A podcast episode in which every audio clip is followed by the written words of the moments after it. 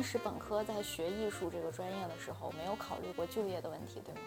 当时我还是富二代，家里没破产呢，就什么业呀？适合这个行业的人有什么特质吗？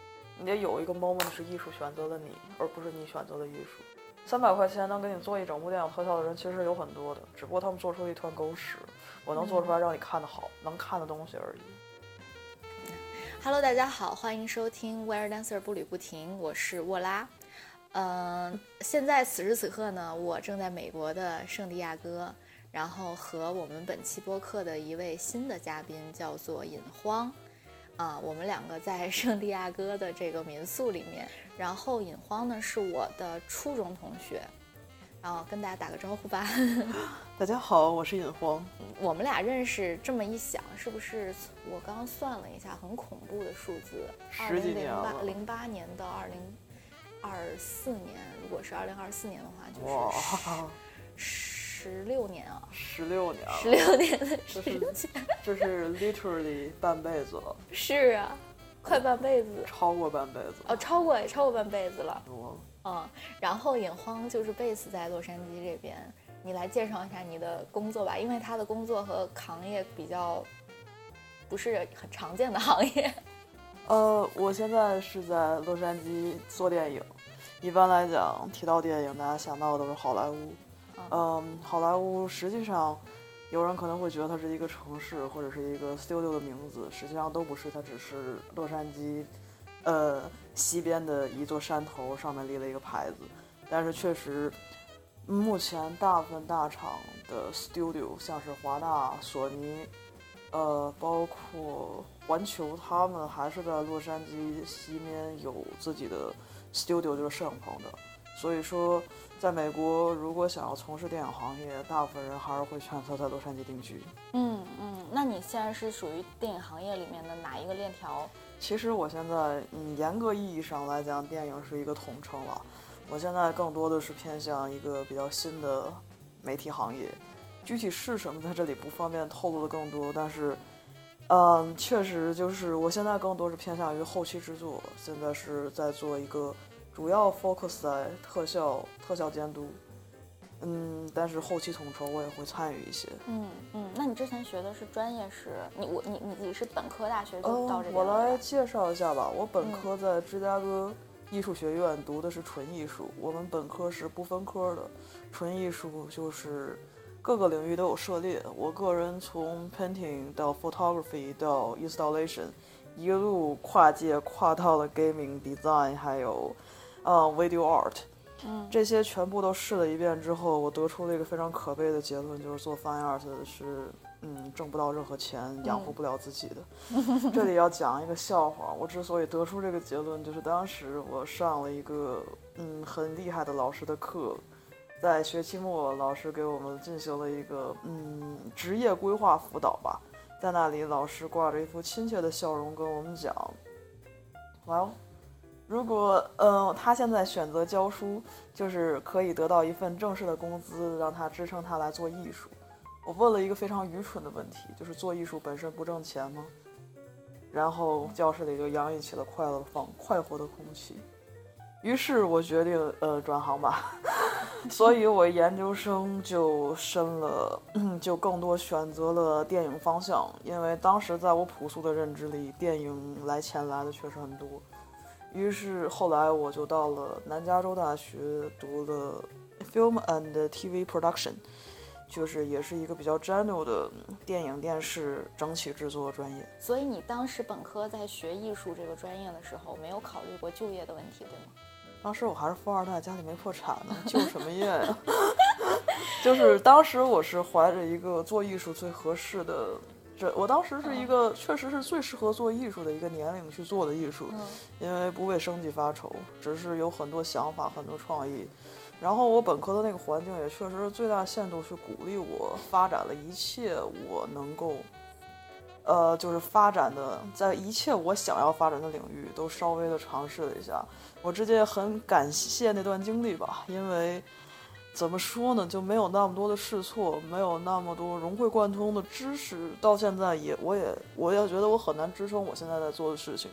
毕竟，就是不管你从就在我们这个行业尤其啊各个方面的经验，其实都会运用到我们的工作里面。嗯，所以其实就是我突然想到了这期播客的大的主题叫做。啊，呃，学艺术的富二代就是什么落魄、落魄、顿悟，然后去改行做电影，或者也不叫改行了，就是在电影产业链中找到自己的 一席之地。大概这么个这么个意思，这个故事 线就有了啊。不是什么故事线不故事线，就是说做纯艺术，想要真正就吃上饭都是很难的。他万里挑一，你一旦。挑到了那个一，你这辈子别说吃穿不愁了，那就是扬名立万，嗯，名垂千古。但是，大部分人都只不过去当老师了。而且，其实我对呃尹匡的了解，就是我们从初中的时候，就是他就是班里比较就是另类的一个人。确 实，我就很艺术的一个人，嗯。天赋是从小就能显现出来的，对，觉得富二代也是从小就开始当的，对，但最终还是走向了商业化的这个道路。没办法，我家里破产了嘛。嗯，我家里但凡真的有八套四合院，我现在还在搞艺术呢。嗯，所以那对于大部分就是普通就是非富二代的学艺术的小朋友们来讲，你觉得就是说，嗯，就是对艺术感兴趣，嗯，当时你是为什么挑中电影这个行业的？还有其他可选项吗？其实做艺术不是说完全没有出路，这要看你做的是什么。我先先从艺术开始说起吧。现在我们对艺术的了解，我对艺术的了解，我们其实一般你但凡提到艺术，说的是更多的想到的还是画画，对吧？画画或者说雕塑那样的完完全全的 fine art，这一类的 fine art 在现在确实是我刚才讲的。比较难出头的一类，你能出头的基本上就只是你去做作品，你去参展，然后有人想买你的东西，然后更多的人买，得到更多的艺术报道。突然有一天，你可以自己拿你的名字去办展览了，好了，你基本上就可以出头了。但是其实这个你听到这一串，其实周边有很多产业链，就比如说，嗯，你做设计，它基本上就是在周围的一个。在 fine art 的边缘游走，它不能算 fine art，它不会进画廊，它不会进博物馆，但它更多的是服务于一个普通消费者。designer 这个 role，它在各个公司现在都是会需要的，对吧？嗯。其次，就比如说 photography 也是一样。其实我一直都在讲，美国婚纱摄影可赚钱了。我之前在学生时代，靠着会场、会展会摄影 event photography，就是这样的工作也是能够。吃上饭也是不愁问题的，日薪都很高，但只不过就像这样的，总是会遇到那种不稳定，没有办法吃长久饭的一个问题在。啊，但其实还有一些更朴素的道路，如果你不是直接要去做艺术，你是更加的，就是比较 appreciate，就是想要欣赏艺术。其实策展人那种偏向于经纪人 producer 的角色也是存在的，包括，嗯，就是。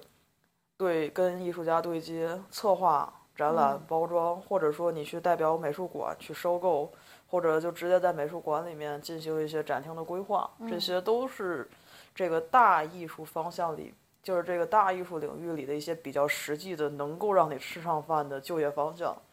只不过他们对于留学生都不是很现实的原因，就是说实话，就这些角色。美国本地人都很难找得到。你如果就是真真正正想要留在美国生活的话，你就不可避免的会遇到工作和签证问题。嗯，你知道就是欧万签证吗？欧万，这不是前两天听你提过一次吗？就艺术家签证，对吧？它不算艺术家吧？正式的说法是杰出人才。这个如果说大家就是刚刚到美国，或者说在研究艺术专业的，可以给大家就稍微介绍一下啊，就大家。广义上可能还会觉得 H-1B 是唯一一个能够留在美国的签证途径，工作签证途径。其实不是的，如果你学的是艺术，某种方向上讲你是更有优势的。O1 是给所有就是杰出人才提供的另外一种签证道路。如果你是艺术家，就是你走的是艺术路线，就比如说你学的是艺术，然后你有一些作品，然后有了一些媒体曝光度，有一些认证，进了某些展会。得了一些奖，这些都可以积累你的一个签证材料，然后你就可以用这通过这种方式留在美国，如果这是你的目标的话，对吧？而且，嗯，欧万签证是不需要抽签的，你只要申了，基本上就可以中。所以，大部分我的同学，不管是本科还是研究生的同学，都是以这种方式留下来了。对，但是留下来不一定找得到工作。嗯，确实，确实不一定能养活自己，还是吃不上饭。对。那像你刚刚提到那个商业摄影这一块儿，其实。我发现，在留学生聚集的一些高校，哈，不管这个人是不是专业学摄影或学艺术的，其实都会有这样一个市场，就是其实大家都会有这个需求。嗯哼。但是像你说，它可能不是一个稳定的，因为它更多依赖于你的客户维护的能力，跟你获取新客户的能力嘛。嗯，也不仅是这样。如果说大家对这个有兴趣，其实应该。就是各个学校学院，它都会有一些就那种类似于策划啊这些的部门，他们一般会定期的发这些工作。但是这些其实，在后面，如果我继续去讲摄影，就是电影类的电影领域的话，你永远会遇到一个问题，就是你作为一个自由职业者，谁会来找你？他们尤其你在学生，就是如果咱们是说的是学生范围内，在高校里面的话，一般来讲，据我所知是。呃，就是会规划这些 event 的人，他们有自己的一个铺，这几个铺里面是他们用到的摄影师。对。然后这个问题就是你怎么挤进这个铺里？有的时候他会有一些公开的招聘渠道，但更多的时候并没有。圈子。对，只是圈子。所以就是这个现象不只是在国内，在美国也是一样的。我觉得美国应该是更甚吧，就是艺术圈，它好歹，就说不管是艺术圈还是电影圈，你永远会遇到一个问题，就是。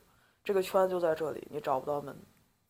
那我就挺好奇，你当时是怎么找到那个门的？运气好，有朋友的朋友发邮件，然后邮箱里躺着，然后联系过去，然后自此就不断的收到邮件。至少说我当时找到摄影类的那种打工的工作就是这样的，很机缘巧合的就收到邮件问你有没有兴，就是说是朋友。嗯，临时去不了某个活动，然后问你能不能过来顶个班，然后顶了班之后就一直有类似的机会，然后就是相当于他们会，只要你混进了这个圈子里，总会有人来问你，哎，你有没有空？所以就有可能是你把作品集发给了朋友，你把邮箱就是联系方式留下来了。甚至不是这样，我当时真的是非常机缘巧合，只是很单纯的，他知道我有相机，就叫我去了。哦，然后，但是你有了这个作品，或者说你接了这个工作之后，大家会口耳相传说，哎，这次活动你找的是哪个摄影师或者哪个是吗？会，但是更多的时候是，这个东西也有一个就是同行带同行。我当时真的只是那一个学姐一直在给我推工作，对，就很奇怪，就是说，而且是这样，就是这种 event photography，它跟作品集其实并没有什么太大联系。我当时第一个工作，我可以稍微这个我可以稍微讲一讲。当时是 U Unity 那个游戏引擎在我们学校拍了一个，开了一个，呃，就算是推广会吧，一个 seminar，然后就不少 panel。他们的要求极其简单，你只要保证人在画框里就好了。每一个 event 开拍一张，他这就是他们极其简单的要求。然后他们管饭，然后当时谈的价格极其低廉。结果到最后，他们莫名其妙的多给了我很多很多钱，慌的我甚至去找他们确认。结果他们说：“嗯，不要在意 bonus。”所以那一天我好像赚了一千五，至今想起来还觉得那简直是梦幻的一天。哎，那你后来为什么没有持续继续做这个？新冠。哦。新冠开始之后，一切活动全部暂停。然后这个事情就是这样，一旦这个圈子停了。毕业了，人走了，管事的人换了，你就出局了，就这么简单。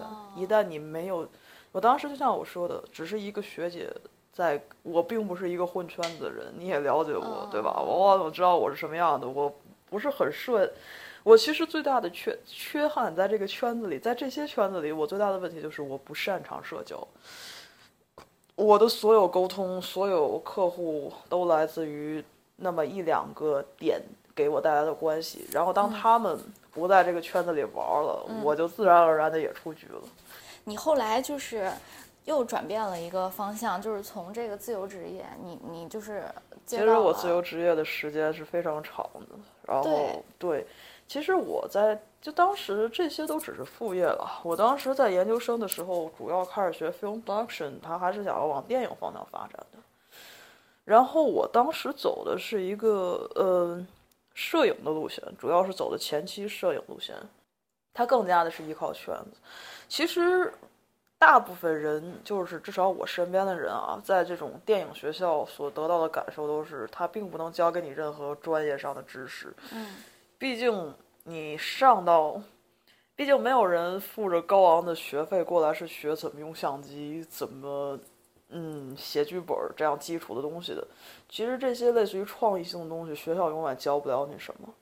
但是像在这种学校，你能够得到的最 valuable 的东西，永远都是 connection，都是人脉，都是你这个圈层里的人，你的老师、你的同学，他们找到了工作，他们愿意拉你一把，或者他们愿意雇佣你，你愿意雇佣他们，永远是这样的一个关系。所以说，你维护好你这个 connection，你更多的去 networking，你更多的去 social。那么，你就可以一直在这个圈子里混。就是据我所知，我身边的很多朋友，他们得到工作，或者说他们留在美国得到工作，基本上也可以说全部都是这么一个途径吧。有一两个人在拍片子，他们的某个片子得到了某个大奖，或者说得到进了某个电影节，他得到了一些机会，得到了更多的 funding，或者说得到了某一些 grant。给了他一些机会继续拍拍片子，于是他们就会找到他们曾经合作过的同学来一起，嗯，试图啊追逐自己的电影梦。嗯，那这个道理你是，您肯定也不是最开始就这样做，或者说就啊，我从我一直知道，只是不这么做而已。就是你不想，就是你不想。我很擅长，我很不擅长 networking。这个，但你一直都知道这个道理。我知道，但知道是一回事儿，做是另外一回事。就是说，这个这个大家都能理解吧？就是说，不是所有。其实这个事情就是，有的时候大家也会很奇怪。你去上电影院，或者说你看什么跟艺术相关的东西，你总会有一种这他妈都是什么玩意儿的感觉，对吧？嗯。但是事实上，把持这个圈子话语权的人，很多时候就不是。就不是由跟你一类的人做出来的东西，嗯，所以你自然就不会喜欢他们。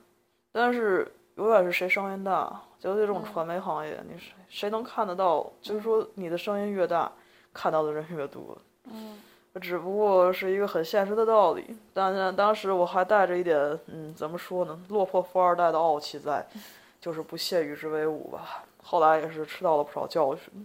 其实我的经历吧，它更多不算在一个，就也不是一个很常规的范畴。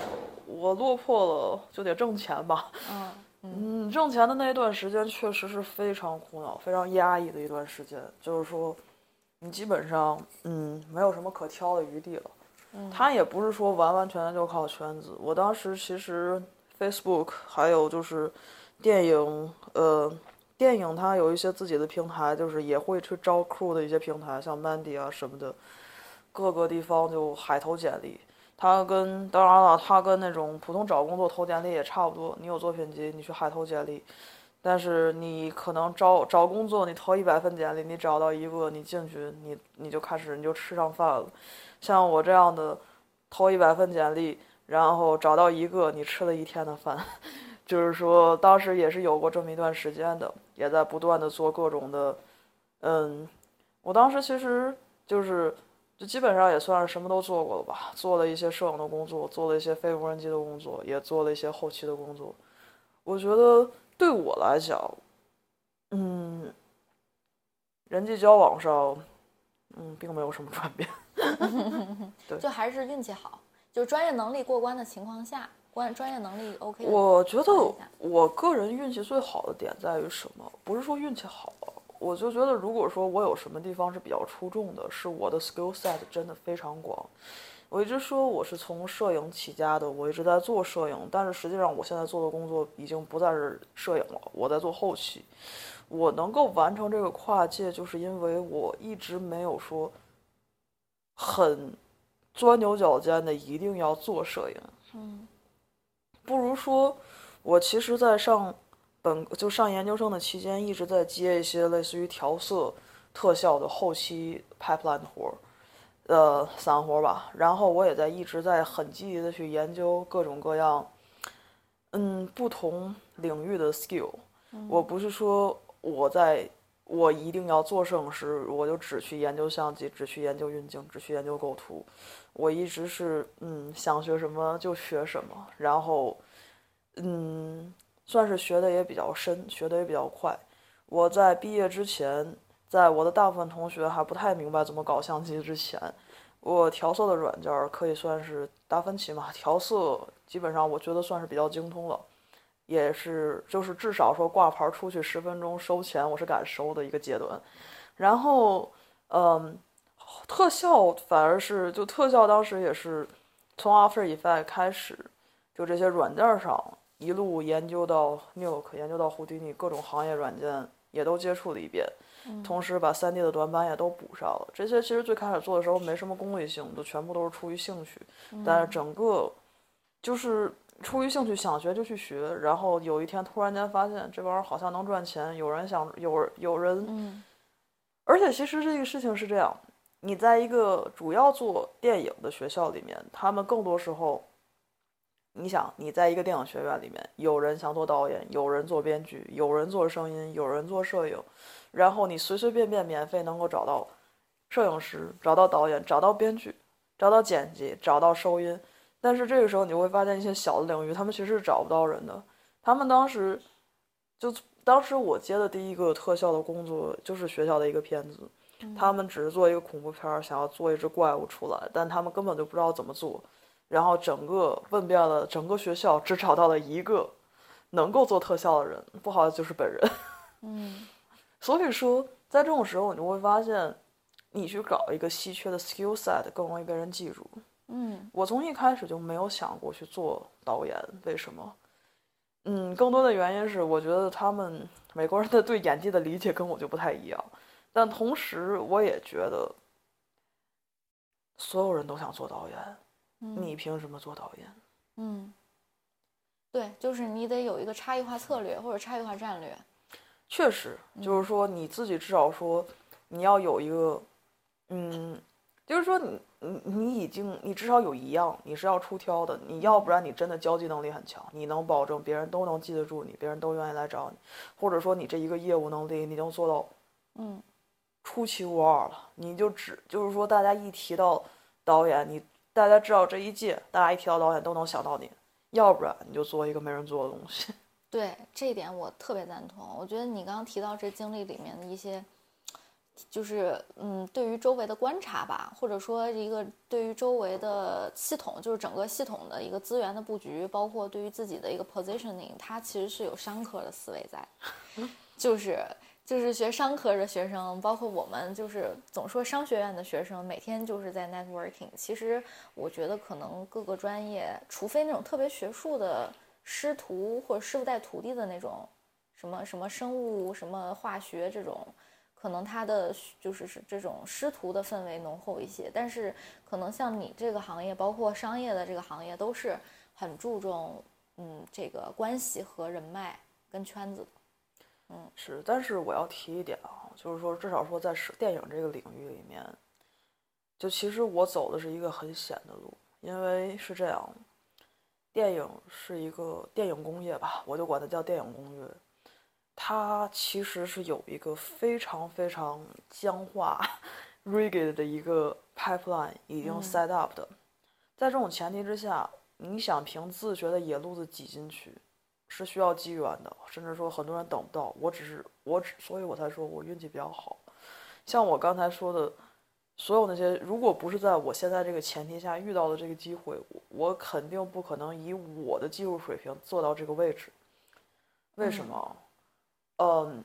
先介绍一下你现在的位置，因为你可以不介绍公司和那个具体的东西，但是你可以说一下你现在的成就吧，对吧？也不算成就吧，就是本就是我现在就基本上在我所在的公司是，这感觉已经直接报家底了。不会这么多公司的。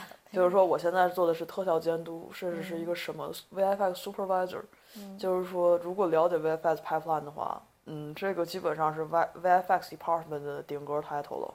就是没有再往上的了。就是特效的老大嘛，对吧？对，department head，对，就是说这个在正常的，就是以正常标准来讲，在一个已经比较成熟的 post production house 里面，你没有二十年的经验，基本上是不太可能的。嗯，这种事情，所以说，其实你在自学的时候，就因为我是自学，我自己能够 broad 就是 broaden 我的 skill set，它的前提是我的自学能力很强，但是这永远有一个局限性是什么？你半路出家，你自学成才，你是野路子，他们正正统的道路上，他们已经 set up 了一个极其 rigid 的 system。嗯你凭着野路子想挤进去很难，你还是要从底层做起，然后你可能要把你学的东西完完全全连根拔起。这件事情我其实之前也有考虑过，就进一个 editing studio，或者说就进一个 post house 去从零开始做，太苦了。嗯就是说，嗯，至少说特效这个行业，特效甚至在美国，特效现在已经基本不在美国了，他们在印度和加拿大还有英国，大部分都是在那里外包出去。嗯他们过的可不是人过的日子，十六个小时一天的加班，然后拿的也都是很低的薪水，而且尤其特效吧，特效的 entry level，其实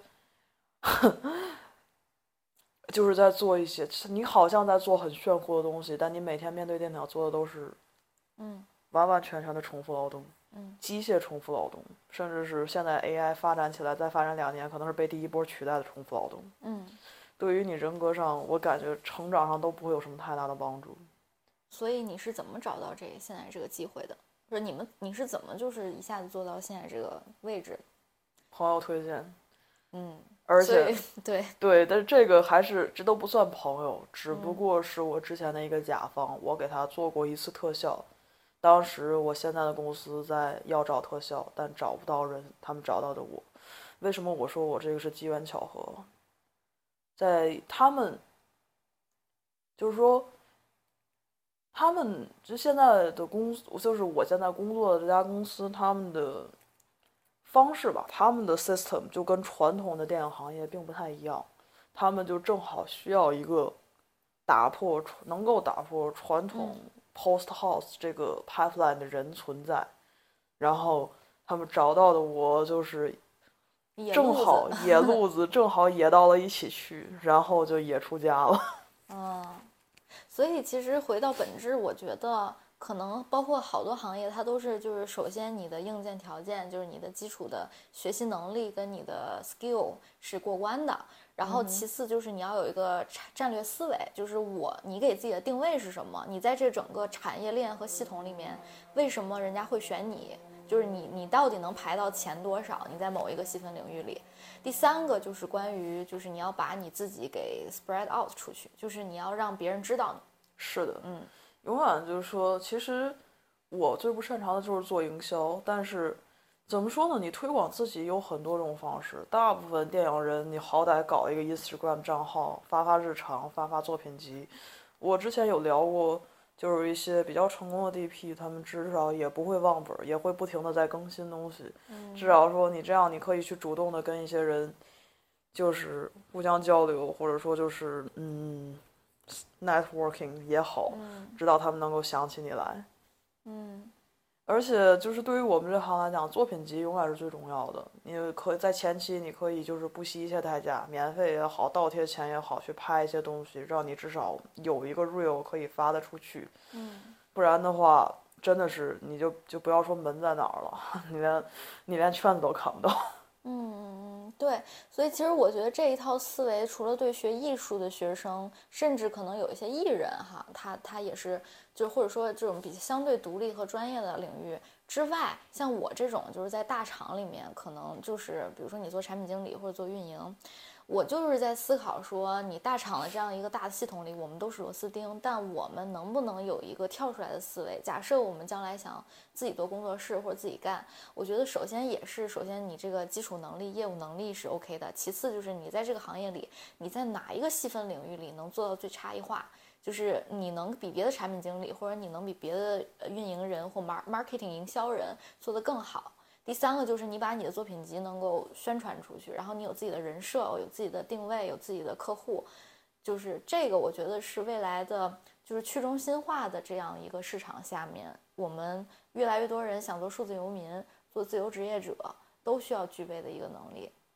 确实，确实，你永远要知道你能给你的甲方什么，因为说实话，就是螺丝钉遍地都是嘛。嗯，没有人想，就尤其你做艺术的，你自己，你永远不会有人想要。我觉得大家就是开始申请艺术学院的时候，绝对不会想象是就是自己毕业之后跑到一个 cubicle 里边，每天对着电脑朝九晚五。嗯，至少说，尤其做了电影的更不会，对不对？嗯，对。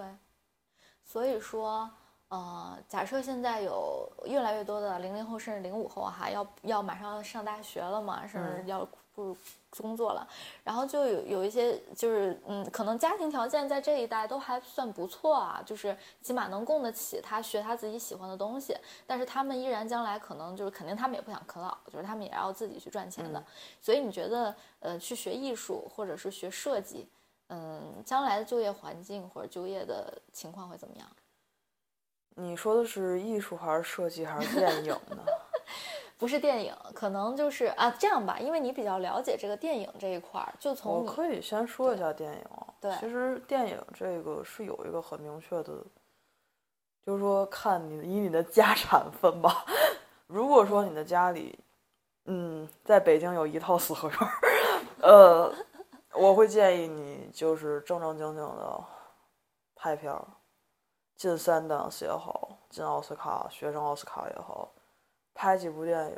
你但凡有点曝光度，会有人真的是会有人来找你，给你钱让你接着往下拍，是真的会有的。嗯，尤其现在的 streaming 平台更多，他们永远在收片子。嗯，你有了一些简历，你就可以向他们投稿。你投个稿，他们就其实大家不要想一部大片出来就一个导演，不是这样的。导演之下有导演助理，有不同 unit 的导演。你可能你说出去可能只是一个 feature film 的某一个城市带一个小组的导演，但是你是能挣到钱的呀。你的作品集就是你的 IMDB，你的 credit page 就是这么一一步一步走起来的。这些就是你其实可以看到，就是之前，呃，不好意思，其实我不怎么看电影，但是之前纽约大学有一个华人电影，就是也是做导演的，他也是花了十年的功夫从。独立电影一步一步做到起，但这有一个大前提是你家里有钱，让你拍出你的第一部片子。嗯，就大概，你就打十万美金吧，大概是这样的一个预算。就是一部片子哈，十万美金。那你刚刚说那那个一套四合院是玩笑话，大概就是说家里有一套闲钱，因为你要做好准备。嗯，你要你首先你得对自己足够自信。嗯，但是你永远不知道。你这十万块钱扔进去，到底是不是打的水漂？你不知道你要扔几个十万块钱。对，没错，这个前提是这样。但是当然，现在还会有一些，就是说，你如果踏实写剧本，你把剧本投出去，有有很多很多的活动，就是类似于，嗯，不叫奖学金吧，叫 funding，就是说他会就有不同的，就是他会给你 grant。给你一些钱，给你一笔投资，让你去拍你想拍的东西。你可以提交一个剧本，甚至就提交一个 idea，然后你有一个 plan，他们就会给你这些钱让你去拍。但是如果就是这个，他至少说钱你自己不用出，同时他们如果愿意给你给你钱，至少证明你这个 idea 是值得拍的。就是说这也是一条路。如果你就是想走导演，想要走这样的一个 leading role，一个 creative role。你对你自己的 storytelling 能力是有自信的，你可以走这样条路。就一般这个行业里面的导演，就是或者说比较容易成为大知名导演的人，都是非得科班导演毕业吗？嗯，官方说法是未必，但实际上是这样。不是是这样，因为你能看到百分之一的人，大家会喜欢听什么样的故事？喜欢听一个讲了。读了好几年书，拍了十年独立电影，终于出头的一个人的故事，还是你会想听一个科班出、非科班出身天才少女拍第一部片子横扫好莱坞的故事？你能看到的，你更容易记住的是什么样的故事？后者，对吧？我还是会说那句话：你看到的导演，你能看到导演，大部分都是 feature film 上一个电影 poster 海报上大写的那个名字，但实际上，嗯。导演真的很多很多，你往上走是这样的导演，你往下走拍个广告也是导演。是，所以呃，那那不说导演了，就说这个影视行业里面，就是想进影视行业也不一定非要去学这个影视相关专业吧？还是说必须要学影视相关专业？没有任何事情是必须的。现在之所以说建议你，如果你真的想要进这个圈子，嗯他至少能告诉你圈子在哪儿。嗯你反而你如果是演员的话，我反而不会说你一定要去学个表演。嗯，但是就是说我有机会了。你没有，就是说是这样，也不是说没有吧。因为演员这个东西，表演其实能够教，就是表。当然了，我自己不是学表演的，所以我不能说什么。但是我是真的见过非科班出身的演员是可以演出来的，嗯这个是有的。嗯而且其实就是说，演员这个有大量的 workshop 什么的，会给你一些基础的表演课，然后上来看五行。而且演员啊，对于外形条件也好，对于嗯你个人的感受力也好，他都是有很多要求的。嗯但是专业出身的，就比如说细致来一点讲，你想做灯光师，你需要知道这个房间的电压怎么算。你如果不是科班出身的，你可能都不知道灯灯怎么打开。你两个灯放在一起引起一场火灾，你可能都不知道怎么处理。这些事情我都见过。嗯嗯，就是说每一个工种它细分的非常细致，而且非常的专业。在电影行业是这样的，我们一个片场上多则几百个人，每个人真的是有事情在做的。这还是前期，后期分的就更细了。那假设说，就是有一些学生哈，他没有想清楚自己真的想步入就是这个电影行业或者影视行业，他就是纯粹的对艺术、对文艺非常感兴趣。比如说他去学了设计，或者像你一样，他本科去学了艺术。你觉得这种对于这种同学来说，是不是越早去找到未来的方向，是不是越早找到越好？看你家有没有钱。这个事情不是说现实不现实，这个对任何行业都是一样的。你的条件能够给你多少试错成本？嗯你有没有那个成本供你去试错，供你在你三十岁的时候一拍脑门决定，老子真的不想干金融，或者说老子真的不想再编程了，有没有这个能力？就是这样。你如果有，我其实有大部分，我有很多同学，二十七、二十八，甚至三十、四十的都有。嗯，研究生的时候转行，各行各业转行过来学电影，读电影学费了。嗯他们嗯，普遍的家里有钱，嗯或者说工作的时候，就之前读的之前读的专业都很挣钱，嗯挣了好几年钱回来做电影。对，想要去追求自己最初的一个感兴趣的东西啊。对，但是说如果说你从一开始你只是对艺术感兴趣，这个就要看你所谓的感兴趣是什么了。如果你只是喜欢看电影，就想要来学电影，我个人会建议你再想想。嗯，所以说觉得自己适不适合这个行业要，就这个行业适合这个行业的人有什么特质吗？你从哪个角度来考虑或者适合去学艺术，适合去做嗯影视行业？么说吧，你要说艺术啊，嗯这个东西，你得有一个 moment 是艺术选择了你，而不是你选择了艺术。嗯，我自己是有明确的这个 defining moment，让我觉得我知道在么时候？在我看到塞尚的拳的时候，你知道塞尚吗不知道。就是我一直对艺术其实理解的也很狭隘，就是说他，我一直觉得艺术就是画画嘛，画的真，画的像。我以前也是这么想的。你看到一幅画，我以前也看不懂那些一整张油画就一个色儿的嗯 绘画，但是直到我看到了，就是我听了一个大概也是公开课吧，讲解塞尚的拳。塞尚是什么？塞尚是谁？塞尚是达达主义的鼻祖。达达主义是什么？我是不是要从头开始讲？大家好听说过这个词儿啊？达达主义是，嗯，当时二战之后德国的一个艺术流派吧，算是一个艺术流派。他所做的事情是否定意义，否定艺术。而这个塞尚基本上，不好意思，我好像记错，那个那个名字不是塞尚，呃，杜尚，稍等，杜尚，我听说过这个名字。塞尚是画塞尚是画苹果杜尚不是那个哦，法国人啊？杜尚，是？不好意思，塞尚是画苹果那个，塞尚是立体主义的。不好，我我也艺术学了，好几年了，，掉我可以剪掉那段。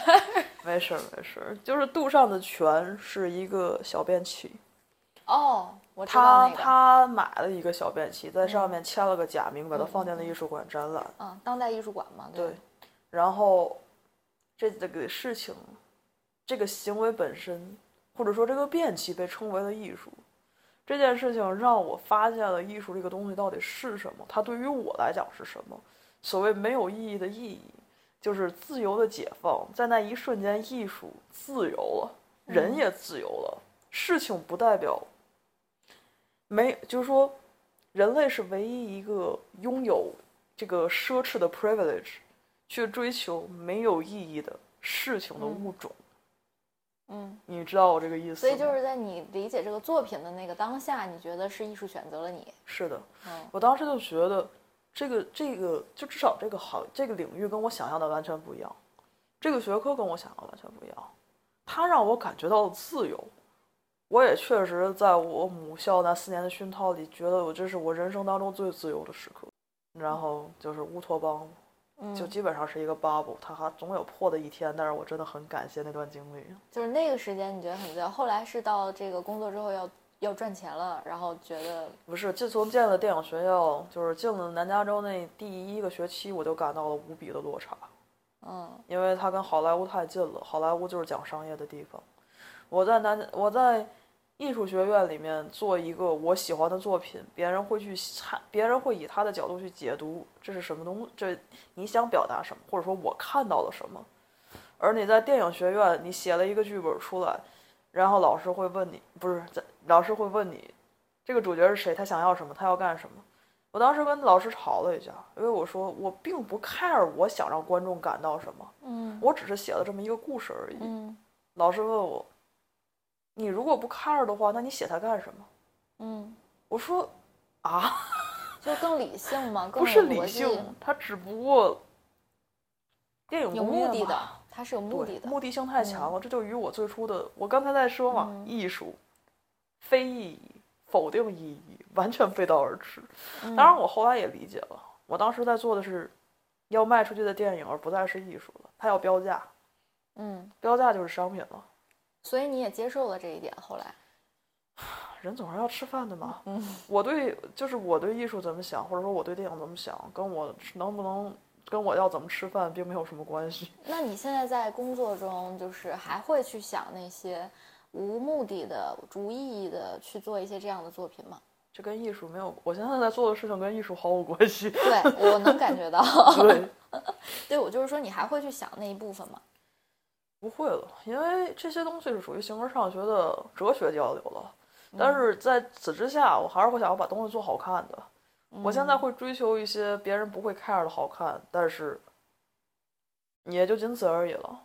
真正的艺术说到底也不是，就是说你你不要把你的 passion 拿来赚钱嘛。其实对我来讲啊，工作把它做好是一件理所当然的事情。这个就是说做特就是特效啊，你在外面找三百块钱一小时的人，不是三百块钱一小时，三百块钱能给你做一整部电影特效的人其实有很多的，只不过他们做出了一团狗屎。我能做出来让你看的好，能看的东西而已。嗯你如果做不好，这只是你被替代。嗯如果是，但是你把它做好看，这是保证你能吃饭，保证你老板能吃上饭，大家都能吃上饭，吃的很开心的一个必要条件。它跟艺术并不沾边儿。哦，我觉得你最后说个尾，我觉得你特别适合录播客，因为你贡献了很多金句，你知道吧？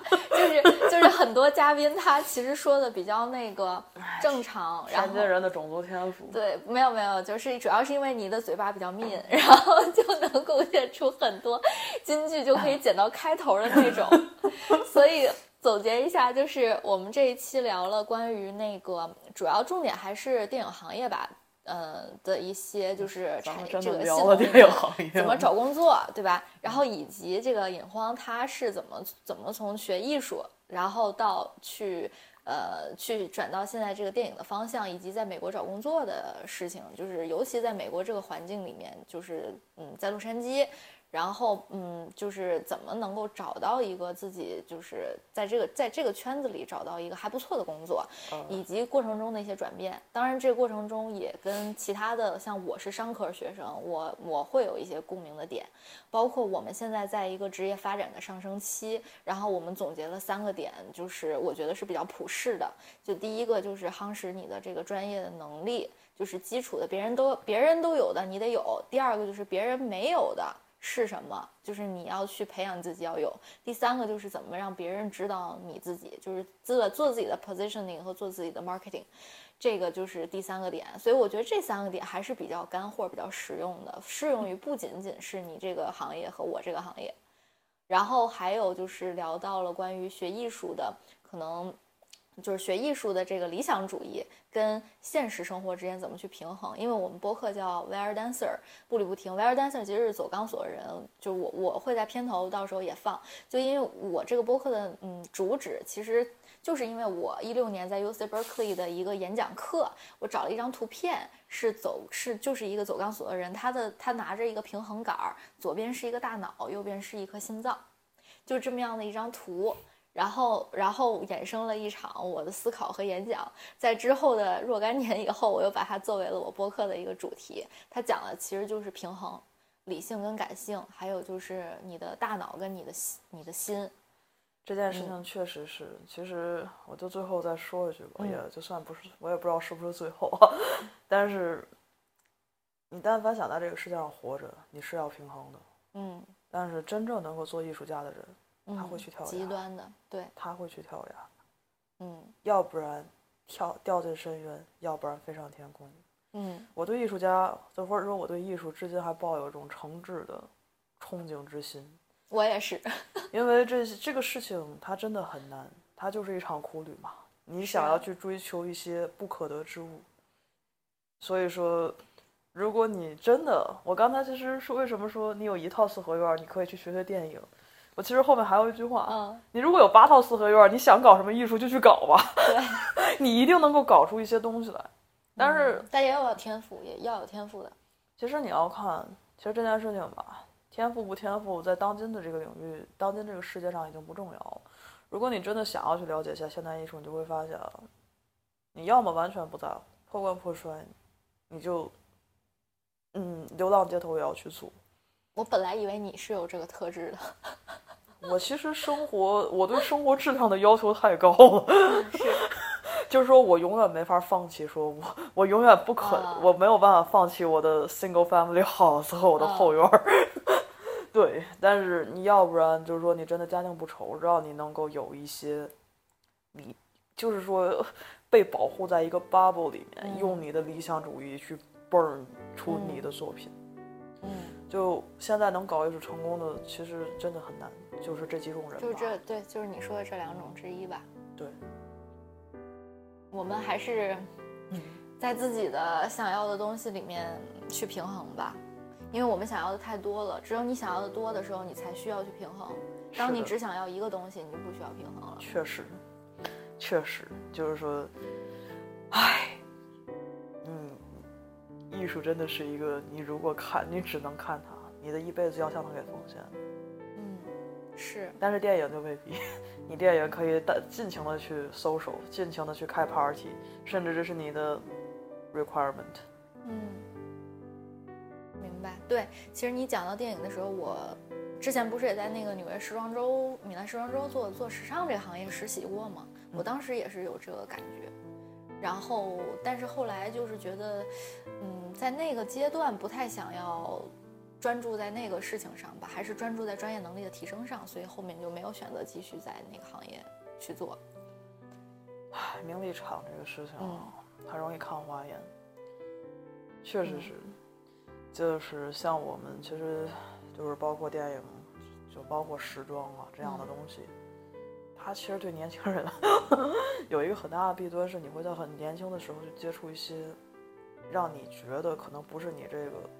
圈层，或者说你这个阅历上该接触的东西，知道我在前几年有一段时间是那种几亿美元的投资都不当钱的一回事，嗯，但是后来我就清醒下来了。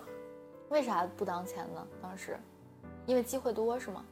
不是，就是说，你几呃，当然几亿块钱、几亿美元是夸张了。你只不过你接触多了，至少说十万美元你张口就来，这在这个圈子里面不算钱，就是这么简单。就是有投资嘛，有资本是这意思吧？就是说你会接触到一些你在你正常的年龄，或者说在其他行业里面对你来讲是一个天文数字的钱，嗯或者说是一些天文数字，或者说不是说不只是金资金，更多的属于排场，我不知道你能不能啊理，解。牌面儿嘛，对，你会在这个阶段，你想象一下，一个二十二岁的年轻人端着香槟，穿着燕尾服走红毯，面对的都是使荧光灯。嗯你会有一个，当你在，当你在经过了这些之后，你再去面对真正的片场，真正的，呃，十二个小时大通宵凿大夜，然后每个人黑眼圈抱肚羊肠的时候，你会不会有落差？嗯，是。